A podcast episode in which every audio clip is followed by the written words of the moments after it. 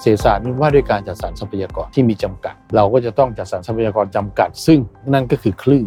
แล้วก็เราต้องดูการแข่งขัน เพราะว่าเราเกี่ยวกับผู้บริโภคกสทช มีนโยบายในการวัดผลอย่างไรครับ ว่าทุกฝ่ายเกิดการเป็นธรรมจริงๆครับ สิ่งที่สำคัญที่สุดก็คือหลังจาก regulation ออกไปแล้ว เราจะติดตามยังไง เราก็จะต้องมี systematic monitoring and evaluation เช่นเดียวกัน อยู่ในสายงานนี้เลยครับ Market Share ของ MVNO ในโลกเนี่ยส่วนใหญ่มันเฉลี่ยกันอยู่ที่ประมาณ 10%ครับแต่ว่าประเทศไทยเนี่ยมันมีไม่ถึง 1%ซึ่งต่ำมากนะครับแล้วเราก็จะต้องทำอะไรกับมัน Tech Monday Tech Transformation Tomorrow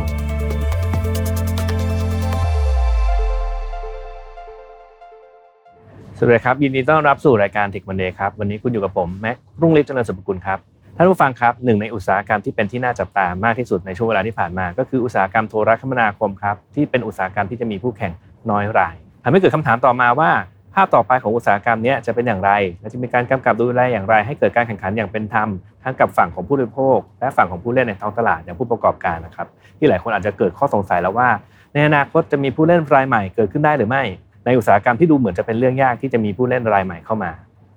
วันนี้เราจะไปหาคำตอบกันครับกับรองศาสตราจารย์ดรสุพัฒสุพัชราสายกรรมการกสทช ด้านเศรษฐศาสตร์ ว่าในทางเศรษฐศาสตร์แล้วเนี่ยกสทช จะมีการกำกับดูแลอย่างไร ติดตามได้ในตอนนี้ครับสวัสดีครับสวัสดีครับก่อนอื่นเลยต้องขออนุญาตให้รองศาสตราจารย์ดรสุภาช่วยแนะนำตัวหน่อยนะครับ ผมเชื่อว่าหลาย ๆ ท่านเนี่ยน่าจะสงสัยว่ากสทช ที่เจาะไปทางด้านเศรษฐศาสตร์เนี่ยจะมีหน้าที่ต้องกำกับดูแลอะไรบ้างครับ ผมเป็นอาจารย์อยู่ที่ธรรมศาสตร์คณะเศรษฐศาสตร์อยู่ประมาณ 30กว่าปี จริง ๆ แล้วผมก็เรียนเศรษฐศาสตร์ในสาขาที่เกี่ยวข้องมาครับอันแรกอันที่สองเนี่ยผมก็สอนเกี่ยวกับเรื่องนี้ อันที่สามได้ทำงานวิจัยที่เกี่ยวกับเรื่องการกำกับดูแลการแข่งขันเศรษฐศาสตร์ที่มันว่าด้วยการแข่งขันเป็นส่วนใหญ่นะครับในเรื่องของโทรคมนาคมมา แล้วก็ broadcasting มาประมาณ 15 ปี จริง ๆ แล้วผมเป็นทีมวิจัยเป็นหัวหน้างานวิจัยที่เขียนประกาศแข่งขันปี 49 นะครับ ซึ่งนานมากแล้วครับซึ่งตอนนั้นกสทชเพิ่งเกิดกันใหม่ๆ แล้วเราก็เข้ามาเลย เพราะฉะนั้นผม engage นะในเรื่องเหล่านี้มาโดยตลอด เศรษฐศาสตร์มาทำอะไรในนี้ ผมว่ากสทชเนี่ยมันมีสามขา ขาแรกคือขาวิศวะ ขาที่ว่าด้วยเทคนิค สาขาสาขาที่สองคือเศรษฐศาสตร์ เศรษฐศาสตร์เป็นว่าด้วยการจัดสรรทรัพยากรที่มีจำกัด เราก็จะต้องจัดสรรทรัพยากรจำกัด ซึ่งนั่นก็คือคลื่น แล้วก็หลาย ๆ อย่าง แล้วก็เราต้องดูการแข่งขัน เพราะว่าเราเกี่ยวกับผู้บริโภค เพราะฉะนั้นเนี่ยเมื่อเป็นอย่างนี้แล้วก็ต้องมีกฎหมาย เพราะว่าเราทำอะไรต่ออะไรต่างๆขึ้นมาเนี่ยมันก็ต้องมีกฎหมายเข้ามา เขียนเป็นระเบียบประกาศอะไรต่างๆขึ้น เพราะฉะนั้นอันนี้ก็คือสามขาสำคัญของกสชซึ่งเศรษฐศาสตร์เนี่ยเป็นหนึ่งเสาหลักในในสามเสาครับ คิดว่าอะไรที่เป็นเรื่องสำคัญมากที่สุดในหนึ่งหรือสองอย่างก็ได้ครับ ผมขอมากกว่าสองผมขอสี่นะครับจริงๆแล้วมันคือวิสัยทัศน์ของผมซึ่งผมได้ ตั้งใจมาเลยนะครับ ถ้าผมได้เป็นประธานชมจะทำอยู่สี่เรื่อง เรื่องแรกก็คือกำกับดูแลการแข่งขัน เพื่อให้มันเป็นการแข่งขันที่ healthy competition เราเหมือนคนดูแลถนนนะครับรถถนนดีรถวิ่งชิวเศรษฐกิจไปโลด คนมีความสุข ผมว่าแล้วก็ผู้ประกอบการก็อยู่ได้สบายนะครับ ทุกคนอยู่ตรงกลาง นั่นก็คือ healthy competition อันที่สองผมคิดว่าในเรื่องของ digital device ประเทศไทยเนี่ยพวกเราในเมืองทั้งหลายเนี่ย ก็รู้สึกว่าโอ้ไม่เห็นมีปัญหาเลยเรามีโทรศัพท์ทั้งสองสามเครื่องแต่คนจนมีครับ คนอยู่ห่างไกลก็มาก เขา access ไม่ได้ เราทำยังไงไม่ให้แกลบนี้มันห่าง เพราะว่าแกลบนี้ห่างเนี่ยมันจะยุ่งนะครับ แล้วแกลบคนชราคนสูงอายุแบบผมอย่างเงี้ยแบ่งกันแตกต่างกัน เพราะฉะนั้นเนี่ยเรื่องนี้จำเป็นที่มากมากมากเลยนะครับในเรื่องของดิจิทัลดีไวเรื่องที่สาม ที่ผมอยากทำก็คือการสร้างสายงานวิชาการทำให้เราทำงานทุกอย่างที่มีมาตรฐานสากลเป็นที่ยอมรับของทั้งทั้งโลกพูดง่าย ๆนะครับ แล้วเราก็จะต้องขึ้นตัวเองขึ้นไปเป็น regulator ชั้นนำอันที่4นะครับในเรื่องของต่างประเทศเรื่องอะไรต่างๆ เราก็จำเป็นที่จะต้องเข้ามาดูในแง่ของเราก็เห็นแล้วตอนนี้โทรคมมันไม่ใช่โทรคมธรรมดานะ มันมี geopolitics อยู่ มันมีเรื่องนู้นเรื่องนี้แฝงอยู่ มันมีสิ่งที่เขาเรียกว่า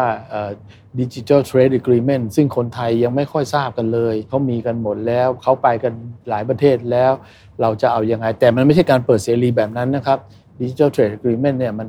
อย่าไปเข้าใจว่าเป็นเหมือน FTA มันไม่ใช่ FTA มันเป็นข้อตกลงบางอย่าง ในเรื่องของอย่างที่เราดูเนี่ยเราเข้าอะไรไปมีคุกกี้คุกเกอร์ยอมรับเนี่ยมันเป็นระบบมันมี 3 4 ระบบในโลก ซึ่งอันนี้คงไม่มีเวลาคุยวันนี้ แต่ว่าเราเดียต้องการให้มัน ขับเคลื่อนองค์กรนี้ครับให้เป็นองค์กรที่มีขีดความสามารถสูง แล้วก็ตอบโจทย์สำคัญสำคัญของประเทศได้ อันนั้นก็คือความตั้งใจของผมครับก็สทชเนี่ยในหน้าที่ของการกำกับดูแล โดยเฉพาะอย่างยิ่งอุตสาหกรรมโทรคมนาคมเนี่ยจะต้องมีหน้าที่กำกับดูแลอย่างไร เพื่อทำให้เกิดการเป็นธรรมในทุกฝ่ายบ้างครับ ขอเท้าความนิดหนึ่งว่าโทรคมนาคมเนี่ยมันไม่เหมือนที่อื่นครับนะครับเอ่อมันไม่เหมือนอุตสาหกรรมอื่น ไม่เหมือนกิจธุรกิจอื่น ที่ทุกคนเนี่ยเข้ามาแข่งขันได้ง่าย ๆ แต่จริงๆแล้วมันมีข้อจำกัด เพราะว่าคลื่นคือทรัพยากรสำคัญของเรามันมีจำกัด เพราะฉะนั้นเราไม่สามารถจะให้ทุกคนเดินเข้ามาขอคลื่นแล้วเอาคลื่นไปใช้แข่งขันกันอย่างนั้นไม่ได้ เพราะฉะนั้นมันมี accommodate ไม่กี่เจ้าอะพูดง่ายๆสองสามเจ้าสี่เจ้าเท่านั้นเองเพราะฉะนั้นนี่คือหน้าที่ของกสทช เพราะว่าการแข่งขันในเรื่องนี้มันมีน้อยราย เพราะมันมีน้อยรายเนี่ยก็แสดงให้เห็นว่ามันต้องเข้าไปดูแลแล้ว แล้วใครจะได้ ใครจะไม่ได้ เรียกว่าการ manage monopoly ให้ได้ ตอนนี้เราจะ manage เป็นยังไงนะครับเพื่อให้มีการแข่งขันเกิดขึ้นด้วย เพราะว่าเอ่อในต่างประเทศเนี่ยในทุกประเทศในโลกเนี่ยเขาจะมีรายใหญ่อยู่3-4รายอืมนะครับแล้วก็มีรายเล็กครับที่เขาเรียกว่า MVNO ครับ MVNO เนี่ยเราต้องเปิดโอกาสให้เขาเข้ามา Market Share ของ MVNO ในโลกเนี่ยส่วนใหญ่มันเฉลี่ยกันอยู่ที่ประมาณ 10%นะครับแต่ว่าประเทศไทยเนี่ย มันมีไม่ถึง1%อืมซึ่งต่ำมากครับนะครับ แล้วเราก็จะต้องทำอะไรกับมัน เพราะฉะนั้นเนี่ยนี่ก็คือเอ่อสาสิ่งสำคัญที่เราจะต้องเข้ามา เราเข้ามาดูแลตรงนี้เพื่ออะไร เพื่อให้ถึงแม้ว่าจะมีการแข่งขันน้อยรายก็ตาม แต่ให้มันมีสภาพคล้ายกับการแข่งขันมากที่สุดอืมนั่นก็หมายความว่าผู้ที่มีอำนาจเหนือตลาดอยู่เนี่ยจะต้องจัดให้มีบริการที่มีราคา ที่ยุติธรรมกับผู้บริโภคครับแล้วก็ไม่ผืนควรไป เพราะว่าอย่าลืมนะครับ ต้นทุนในเรื่องของการโทรคมนาคมเนี่ยมันไปเกี่ยวกับการแข่งขันเข้าไปด้วย ที่สำคัญก็คือว่าถ้าเกิดเรื่องเนี้มันเป็น transaction cost เพราะฉะนั้น transaction cost มันสูงความสามารถในการแข่งขันของประเทศเราก็จะต่ำเพราะฉะนั้นอันเนี้ยมันเกี่ยวเนื่องเข้าไปลึกแล้วก็มันเกี่ยวกับชีวิตประจำวันของเราด้วย นะครับ เพราะฉะนั้นอ่าอันเนี้ยมันมันเป็นเรื่องที่เราต้องเข้าไปดู แต่เราก็ต้องให้ผู้ประกอบการเขามีกำไรในระดับหนึ่ง เพื่อไปพัฒนาต่อเพื่อไปทำเพิ่มขีดความสามารถแข่งขันของเขา ให้มีเทคโนโลยีใหม่ได้ เพราะฉะนั้นอันเนี้ยผมเรียกคำว่าใช้คำว่า healthy competition ไม่ใช่เอ่อ perfect competition ครับมันซึ่งมันไม่ใช่ธรรมชาติของมัน ของเราเนี่ยเอ่อมันมีหลายชั้นอยู่นะครับในทางในทางโทรคมเนี่ย เราต้องเข้าใจว่าชั้นล่างก็คือ service ซึ่งเราเราคุ้นเคยกันดี ชั้นกลางเนี่ยมันเป็นเรื่องอินฟราสตรักเจอร์เราเรียกพวก facility ต่างๆ พวกเสาพวกอะไรเงี้ยข้างบนสุดเลยมันคือคลื่นไอ้คลื่นข้างบนเนี่ยมันมันมันให้ได้ไม่กี่เจ้า เพราะฉะนั้นอันเนี้ยก็คือหน้าที่หลักสำคัญเลยโดยเฉพาะอย่างยิ่งสายเศรษฐศาสตร์เลยละครับ ที่เราจะต้องเข้าไปกำกับดูแลเพื่อให้มันดีที่สุด แล้วก็ประเทศเราก็มีทั้งขีดความสามารถในการแข่งขันผู้บริโภคได้รับการดูแล ดีพอสมควรราคาดีนะครับราคาไม่แพงเกินไปแข่งกับคนอื่นเขาได้ นี่ก็คือสิ่งที่มันทำให้เรื่องของ